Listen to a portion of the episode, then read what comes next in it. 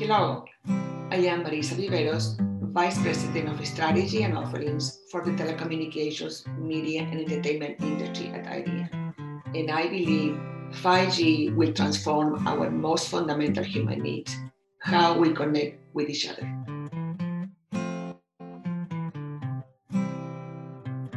This is Sean Kinney, and welcome to Will 5G Change the World, the usually weekly podcast where we engage with a wide variety of industry experts to answer that important question. But first, in an effort to get to know our guests a little bit better, we like to pose three questions from the Proust questionnaire. Marisa, are you ready for those? I am, Sean. Question number one Who are your heroes in real life? From a technical perspective, uh, Fran Allen, and you may be asking, who is she?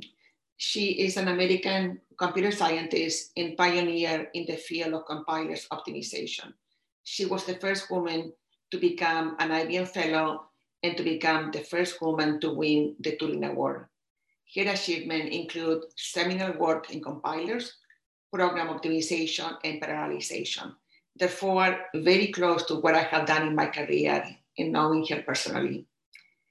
From a business perspective, Steve Jobs, I will say, who needs no introduction, a pioneer that changed computing, communication, and entertainment as we know it today, with product simplicity that many thought not possible. And question number two What is your most treasured possession? Sean, um, not sure if it's a treasure, but my cell phone uh, as it allows me to be in touch with family, friends, customers, colleagues, allows me to journal my day with photos, communicate through video, in just endless useful applications. So definitely my cell phone is very treasured. And question number three, who are your favorite writers? I enjoy uh, reading uh, Latin American writers, especially because of my background and within those, the genre of magical realism. So those that are favorite are Isabel Allende, uh, a Chilean writer, uh, Gabriel Garcia Marquez, a Colombian writer, um, both of them uh, Nobel Prize. And while a European, uh, Jose Saramago, is I find him so contemporary to our current situation that we live today as he describes a pandemic event in his book on Blindness. So, Marisa, I appreciate you joining me to have this 5G discussion today. But before we get into that, could you give our audience a bit of an overview of your responsibilities at IBM and your capacity as VP of Strategy and Offerings for Telecom, Media, and Entertainment?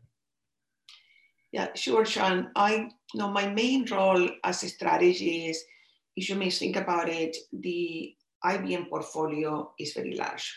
So as a strategist, what I look at is what are our clients' needs and what is the IBM portfolio in conjunction with our, with our partners offer to them and put that into context and try to kind of build the narrative and the story of how everyone in IBM will tell that story. So for me, it's just a fascinating, you know, piece of work that needs to get done every year as we modernize and as we our clients also are changing their needs.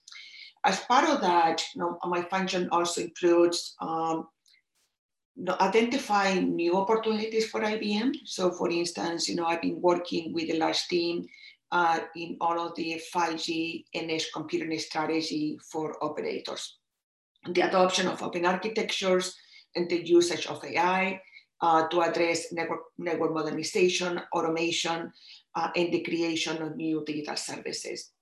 Um, what I like on my position is that it has kind of the thinking, the strategy part, but it also has an execution. So I'm very um, responsible for uh, all of the partner ecosystem as relates to the network, as well as a small uh, engineering team that does all of the pre-integration and pre-testing of solutions. So we can go to clients now uh, not only with you know sort of piece and, in, of technology, but with actual solution that they can deploy in their environment. So you know very broad um, functions.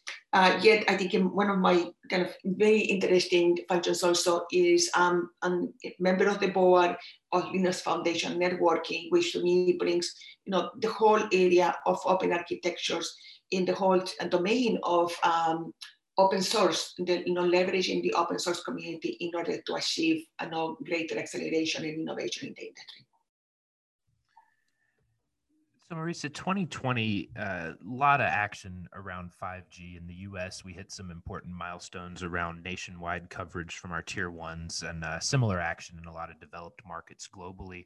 But I'm curious, uh, since we're recording early in the year here, what are some of your expectations for 2021? What are the uh, the trends that you're watching that uh, IBM is looking to address as it relates to 5G?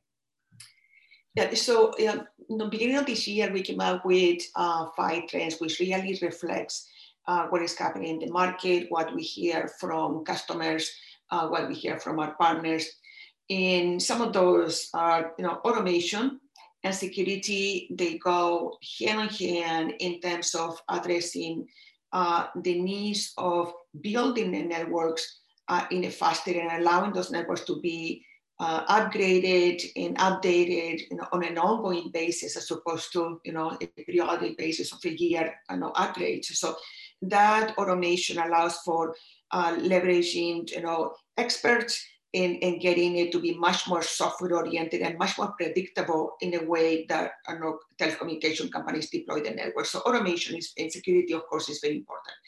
The second one is edge computing. Um, edge computing um, really, um, I would say, by itself is already a huge benefit. And we could deploy, we could deploy edge computing with LTE or LTE plus networks. But with 5G, allow us to accelerate that level of this capacity that we, we, that we can have in terms of processing where the data is being captured. So for instance, a video for, for face recognition is being captured at the edge no, the processing can be done run right there and render maybe authorization to a user uh, in order to, to use a particular device or a particular function. Um, the third area is, uh, you know, giving, you know, our huge investment in open source, um, in Red Hat, uh, in open standards.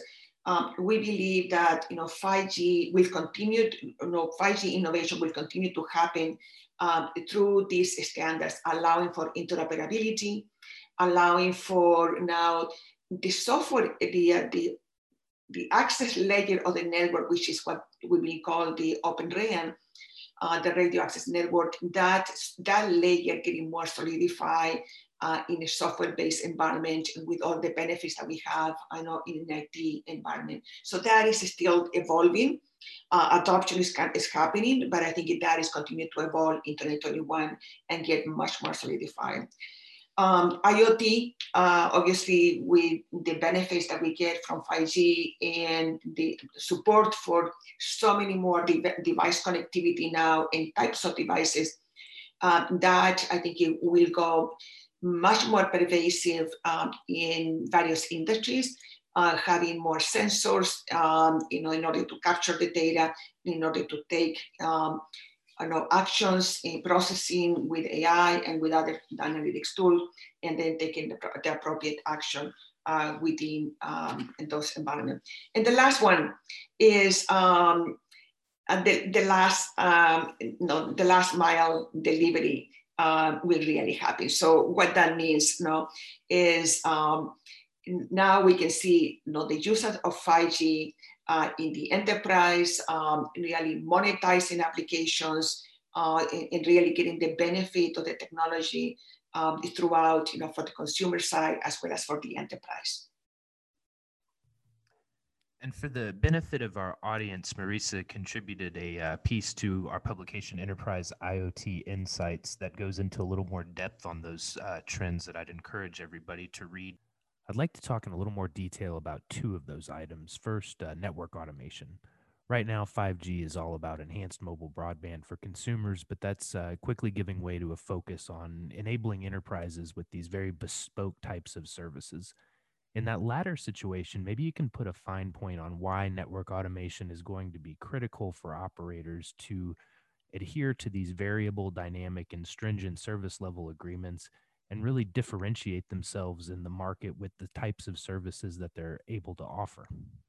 No, that's an excellent question. So the, the way that I look and that, that IBM looks at network automation is sort of uh, different uh, areas. So, uh, you know, first of all, networks are getting more uh, software, um, software based um, and deployed over uh, cloud environments. Uh, and therefore, the automation needs to go hand in hand with that type of, you know, with that type of uh, implementation. Um, so if, when I look at automation, automation means automation at the planning of the network, whether that network is intended to be used for consumer um, usage or for enterprise usage, the planning needs to be done in an automated manner. You know, clearly lay out all the steps that needs to happen without human intervention. The second area is the design of the network. So where do I place the different endpoints? Where do I place you know, my, my, my review units, my control units, where, where all of that placement is done? Um, you know, requires analytics, requires telemetry um, in order to do that in an automated uh, manner. And, and that, I think that is still evolving, but the automation uh, needs to happen at that. And, and the third area is on the network uh, operation. So now we have you know, hybrid, hybrid, and hybrid network uh, deployed, and we need to operate whether it needs to be operated at the remote side or at the central unit you know, all of that operation needs to, to happen. So automation is, is sort of throughout the life cycle of the network from, you know, generate, from you know, kind of instantiating all the way to uh, the operation of the network. Now, when it comes really interesting with the enterprise there is that uh, enterprises need to leverage that uh, they may also have what we call hybrid um, 5G uh, networks or, or and also private 5G. And those needs to work hand in hand with the telco network in order to get the broadband access. So I think we will see you know, much more development in this domain of automation. And the, the critical area there is using the data, using data uh, at the different levels, whether it is device level or right, you know, usage level, all of that data needs to be used in order to make you know, those tools that are doing the automation in a much more seamless, uh, seamless manner. So to me, it's a beautiful area um, that is not about replacing people, but, it, but it's about augmenting uh, no, the, the, network engineers in order to do their, their job better and in order to do that complex um, you know, multi know, 5G network that, that is going to be deployed uh, in a much more easier manner.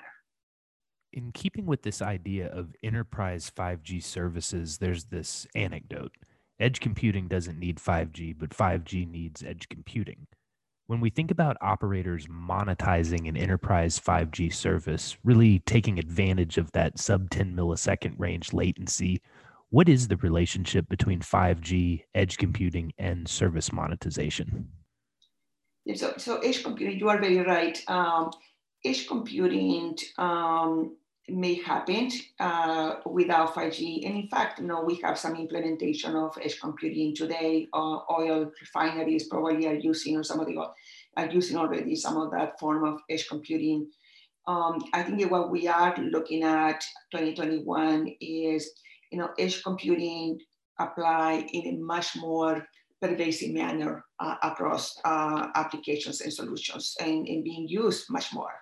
So um, even today, uh, you know, logistic applications will benefit from the data that is being captured, uh, you know, across the, the, tracking of the package or tracking of, of, uh, of, uh, of trucks or, or, or cars. So, so a lot of the, I think what we are seeing now is that with edge computing, we can capture the data as it's being, you know, as the devices are being moved and, and use that data in a very effective manner. So using that data uh, to provide a new services. Now, where my package is or where uh, the tractor is going to deliver you know, items to my home is, um, you know, having that real-time information, whether it is a logistic uh, process or it is a supply chain management, uh, for an enterprise um, tracking their goods. Uh, and with all of that, I think it's going to be beneficial, um, you know, from, from edge computing. And it's going to get, um, you know, the, the, the lift from 5G as 5G provides, you know, higher um, content of locality. And so hyper local, having that hyper local through 5G networks uh, is going to make it much more uh, you know, usable uh, and beneficial uh, to the end users and of course to enterprises. So when we look at the big picture here, Marisa, I'm hoping you can help me kind of understand this this core question that I struggle with, and that's you know what is the right sort of delivery and consumption model for these complex enterprise 5g services you know you mentioned private networks earlier. We see this global move to liberalize access to spectrum. So there's this situation where an enterprise can really fully control their network right down to the spectrum piece. But then we also see the operators working directly with enterprise. We see operators partnering with cloud companies to address the speed the space. And then you know to some extent we even see telco vendors directly addressing enterprise through that that private network angle. So how do you how do you contextualize all of that? Uh, you know what uh, what can IBM do? What can the telecom industry as a whole do to effectively address the needs of these enterprise customers and monetize their offerings? Yeah, I think what we're seeing right now is a transition. And um, in every, I would say, every 10 years, um, there is a new technology uh, that you know, is in the in the market that says, okay, now we will replace uh, the telco infrastructure. We can have our own network. Um, we can you know, manage that, deploy, manage, and so on. Uh, you know, that trend has happened, you know, often uh, in, in the telecommunication industry. So I think we, what, what we are seeing today is a little bit of that, you know, now with private 5G, we can replace the telco.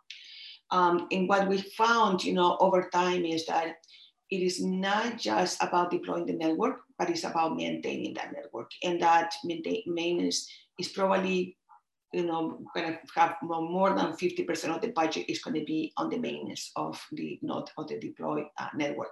And definitely enterprises will take a pass at doing that, but over time, I think they, they will find that it is better for the telco to manage uh, in, in that, um, you know, those environments in, in, a much more effective manner, especially when you need high resiliency um, you know, you're kind of 24 by 7 in, in, in, in so and high scalability, uh, that is going to be you know, more, is going to become more apparent that you know, a telco is best positioned to offer that network.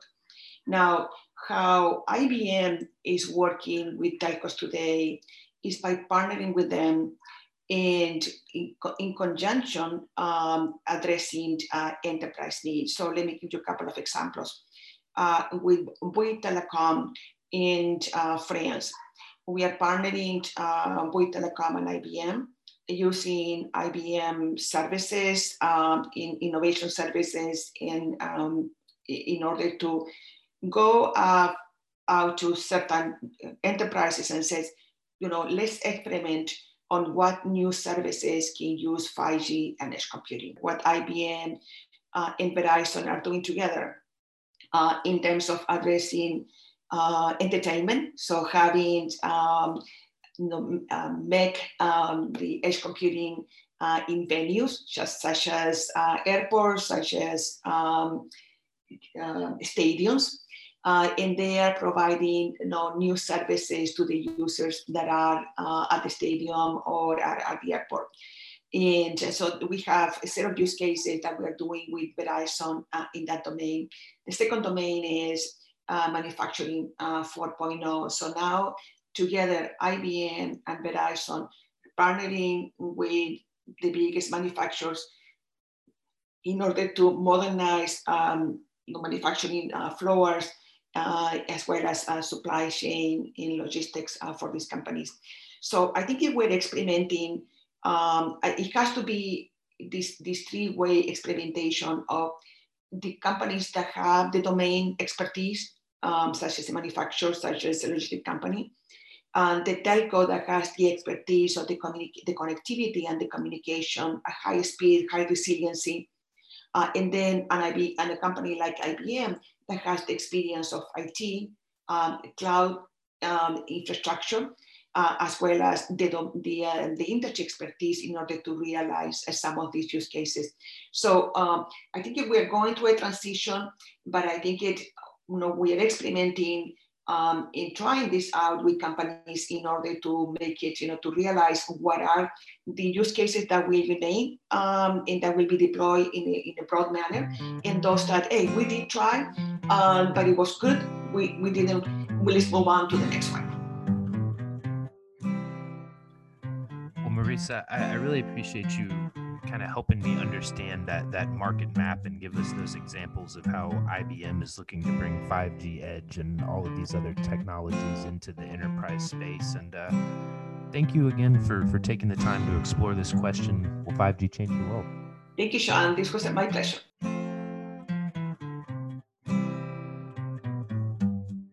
Will 5G Change the World is an Arden Media production. For advertising inquiries, contact Danny Miller at dmiller at ardenmedia.com. The show today was produced and edited by me, Sean Kinney. Thanks for listening.